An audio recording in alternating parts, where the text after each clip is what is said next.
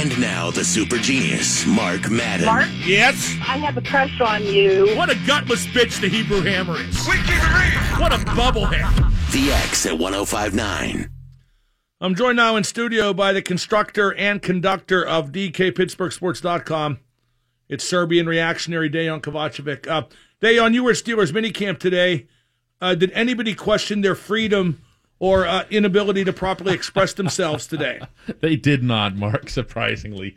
That only works usually in the first couple of days of whether it's a training camp or a mini camp or whatever it is. Somebody well, today's only the statement. second day, but the second last day. Uh, so, a- any any breaking news at all?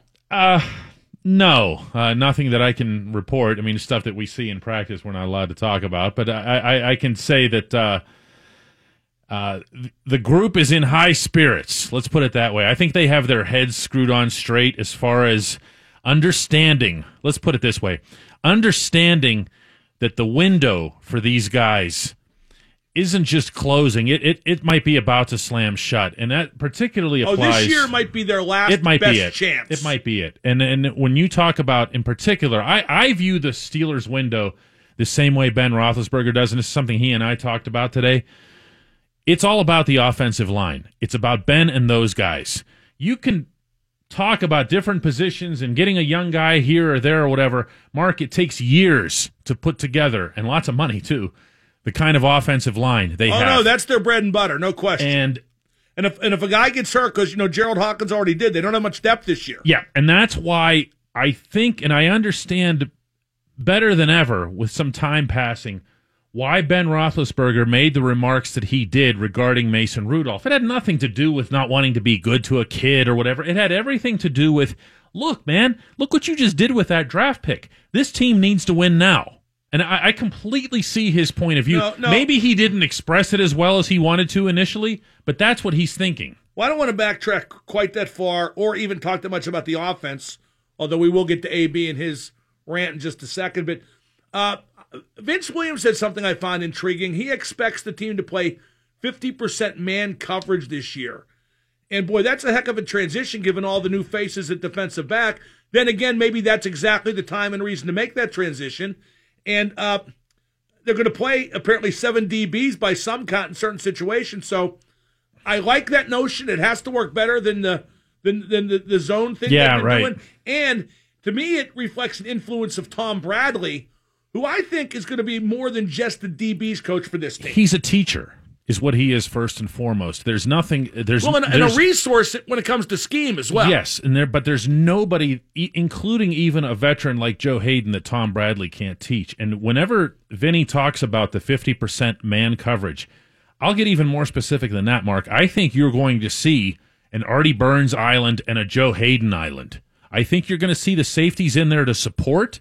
I think you're going to see single man coverage like you saw, and boy, this won't be popular, but uh, on Rob Gronkowski. You know the the the great hidden truth of the Steelers' loss to the Patriots because everybody, why didn't they double cover Gronk? Is that Sean Davis actually did a great job. He just got no support in terms of bringing him down, in terms of tackling Gronkowski. Davis was all over the guy. If you have these guys capable of covering in isolation, it opens up so many possibilities for the defense. Now, that said, Pat Narduzzi tries the same thing at Pitt, and he doesn't have the players to do it. So the scheme looks good, but it doesn't apply unless you have the performance. What is your take on Antonio Brown and his rant yesterday? Uh, I thought it was 100% gibberish. I thought nothing he said made sense. You know what? That's pretty much where I am with him for, over the last couple of years, Mark. I mean, it's he, he his stuff Well, probably to a fault. For somebody who's in the news business, I probably should be more locked in on what he's saying. It just goes in one ear and out oh, the other. oh my. God, I don't care at all. I- Especially I- when honestly, because it doesn't. It it literally does not make sense. And I've kind of reached that point with Le'Veon Bell as well, where it's not so much with. Well, yeah, and it was weird Bell- because most of the media outlets today covered it like it was the Gettysburg Address. Yeah, I- I don't When, like I said, it was just gibberish. it doesn't make sense. Now, in Bell's case, Bell is different. Bell's in the moment will make sense. But the next day he'll say the exact opposite Yes, thing yes. that'll also make sense. Well, the thing about what Brown said, you know, he talked about how you guys wrote that I said Bell should be here. Well, that's because you said Bell should be here. Uh, I saw how he couched it. I can also kind of see that point of view if it was coming from somebody who was not as you know unusual as this individual, And- I could actually see and that the logic. stuff about the pressure and the exposure and and, and, you know he, now that part's ridiculous. well right because he craves that he Yes. seeks it. Yeah. If you don't like the spotlight, don't seek it. I said today, i- the first thing you should do is not do interviews and not go on social media. And then if it still persists, this feeling of oppression he has, he should quit. That part. I think he might need help, Dave. and I, I really think he might need help. That I thought part- it was a cry for help yesterday. Well, you know what? I, I've said this um, in, in print over the last couple of years that I no longer know who he is. You, you can't deal with him on a one-on-one basis where without him doing something completely nuts around you, stuff that doesn't get into print. Where you just go, "What? Seriously?" Uh, so I, I, I really, honestly, one ear and out the other. I will say this though: his his remark about Le'Veon Bell, if it came from anyone else, made a lot of sense because he does apply himself, Antonio Brown, being fair here, uh, as hard in terms of actual work as Well, yeah, any but- but- as any two Steelers. By the same token, mind your own business, and Le'Veon Bell has no obligation to be there. uh, you know what? That if if it's making the team better to have Le'Veon Bell, then then it is his business. No, I disagree. Players in every sport have traditionally let another player mind his own business, business in the literal sense. And I don't think AB with his 17 mil or whatever he's going to make should have gone there. Although I don't think it bothered. no, I, I see what you're saying. I think do. Lev was. I think Lev was too high for it to bother him. Now uh, I, I want to talk a little bit of Penguins because now that Ovi has won a Stanley Cup, where's he rank on the all-time list? Top players of all time. Um, he's definitely going to make it into the top 10 because I think one of the things that you have to do with Ovechkin is, and I think this applies honestly, Mark, independent of the cup. I mean, you want the cup, you want that in there. You don't want the, you don't the want cup, the asterisk. The cup Let's put it that way. validates a lot of things. It does. Uh, and in his case, what it validates more than anything else, and I think this is going to be his legacy. In addition to being the greatest goal scorer of the generation, he's going to be the greatest goal scorer of the Gary Bettman era of the dead puck. Uh, he scored. which might make him the greatest goal scorer of all time. well, actually, I mean, if, it- if, if he gets 800 goals in his career, which he might to pull into second, 802 gets second. When you look at the era he played, Yep. you have to consider him the best goal scorer ever. you will find you'll you'll find metrics to support that his ability to create not just goals but shots and high quality chances even though he sits in that same spot on the power play uh he's still And, and able to the same do way, it yeah. five on five, almost all the time too. yeah it's it's like and i've actually heard people try to hold that against him call him a one trick pony you know what Jim Brown was a one trick pony too. All he did was run people over. You know, it's just it's just brute force. The hardest working man in show business. No. Oh, the running back. The running back. Okay, that's very different. you should really clarify. I met. James, I feel good. I met James Brown. You know, Mr. Brown. Oh yeah? Yeah, I'll, it, it's a story I've told too many times there to tell again, but I will anyway later because we have stuff to cover. But I agree with you about Ovi. Can Ovi catch Sid in perception of who's better? What's he have to do to do that? Because I don't think he will.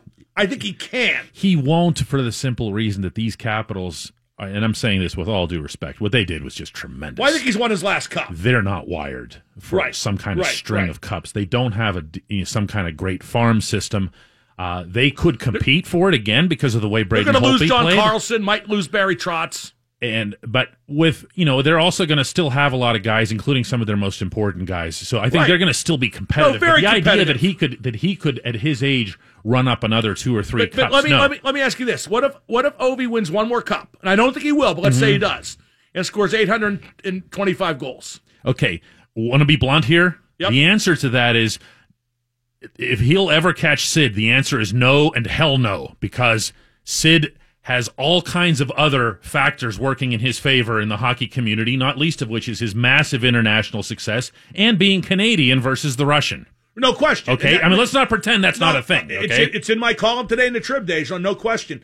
But but but my point is is that uh, is that goals are the most valuable currency in hockey. Yes, and still. that's that's the one thing Ovi has in his back pocket that he's he'll end up being the best goal scorer ever, or no worse than number two. he'll be right up there. I don't know that he's going to supplant Sid. I mean, Sid has done so many things, including being a great goal scorer. We know who the sacrificial lamb is in this discussion, I sure do. Geno. Yep, because But- he's 101. right? Because because well, not only you know that well, that's going to be Exhibit A from now until the end of time. I don't know about Canadian that. Canadian versus Russian I don't, know. I don't know about that. I think everybody knows that was nonsense. But but if Ovi gets all those goals now that he's won a cup, I think he'll be remembered as the best Russian NHLer.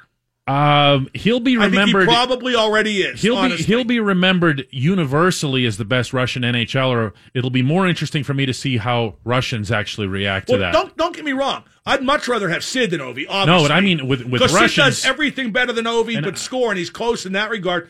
But but in this, and Geno for the same reason. Mm-hmm. But I just know how this is going to go. But with Russians, and and you know this subject really, really well, the Valery Harlamov uh, people who are devout to him as the well, greatest no, Russian said, who ever lived. I said greatest Russian. I know that. I know that. I said that that much is going to be a given. Okay, I, I think that's already a given. The question is, you know, meaning over Sergei Fedorov, who would be your, your next highest, or Pavel Bure. Uh, but greatest Russian of all time, it's going to take some doing. Oh no, he won't be that. That's Harlamov. because because the Soviet team is still mythical. Well, they just made the movie uh, four years ago about Harlamov's life, and it was just, I mean, I actually saw it, and it's just, it's fantastic. How did Washington win the cup? Without, like I said, necessarily a vintage Washington team. Last year's team was better. What did they do to pull this off? Because I, I, I understand tactically what they did. Yeah. Personnel wise, I can't understand how they overachieved. I think there's two aspects to it, Mark. One is that Barry Trotz decided to play the game further up the rink. He looked at his team and said, I have enough speed up front and enough skill on the counterattack to make that count. Think about the goal that Evgeny Kuznetsov scored to beat the Penguins in overtime. It was three guys, including Ovechkin and Kuznetsov himself, coming way back to strip the Penguins of the puck and then flying the other direction, meaning 92, uh, between uh, Chris Letang and, and Brian Dumoulin.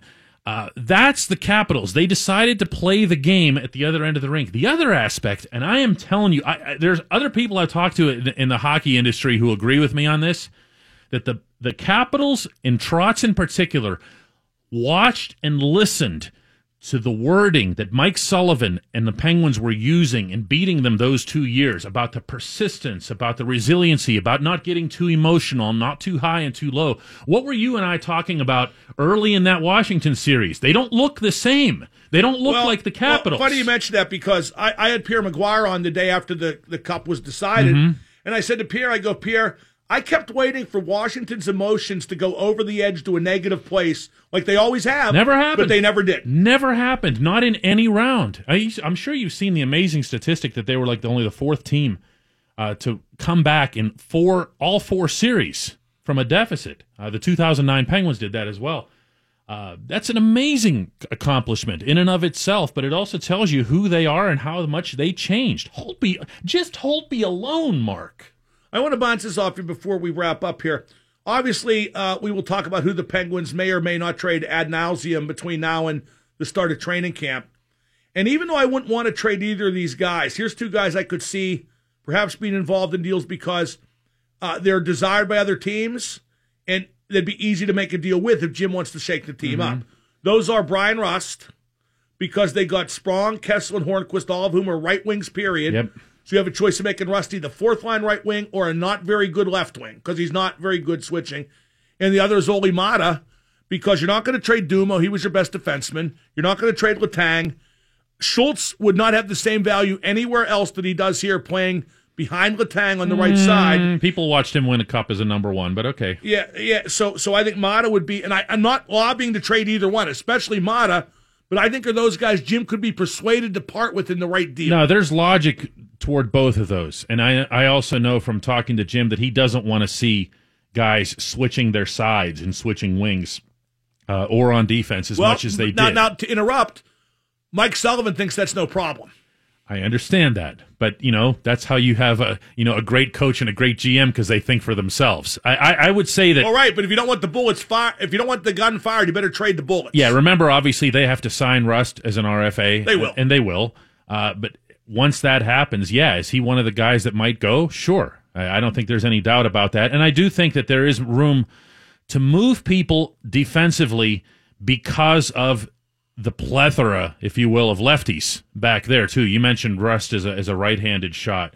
Uh, it can happen. I tell you this, though, from my conversation with, with Jim Rutherford last week, we talked for a good while. He he doesn't sound like he's looking for some kind of big move. Um, he he's he's looking for something but, that but kind a of lot of people think it out. he will when it comes push comes to shove. Yeah, but Pierre McGuire thinks he is. I, I tell you, I can tell you that the, the Jim's attitude right now is that what they have can be really good, but he's he, clearly too Mark. He he's not set. Well, I think He's the- not looking at that and roster the- and, saying, "Yeah, the that's move, it." The move could wind up being made in November or February too. It could. I'll tell you one other thing, though. Uh, I would not be surprised if the Penguins are at least interested in moving up significantly in the draft Why do you say that? because that's what I've heard. But but that would be to get a guy who wouldn't make the team this year. No, it would be to get a guy who would make the team this year. Really? Yes. How far up do you have to move to do that? Top five. Who's the guy? I don't know. I don't want to make stuff up for you here. Never stop me. That's not true. I never do. That's Dejan Kovacevic. He's brought to you by the Walnut Grill. I'm Mark Madden. Now time to ask Mark anything. 412 333 WXDX.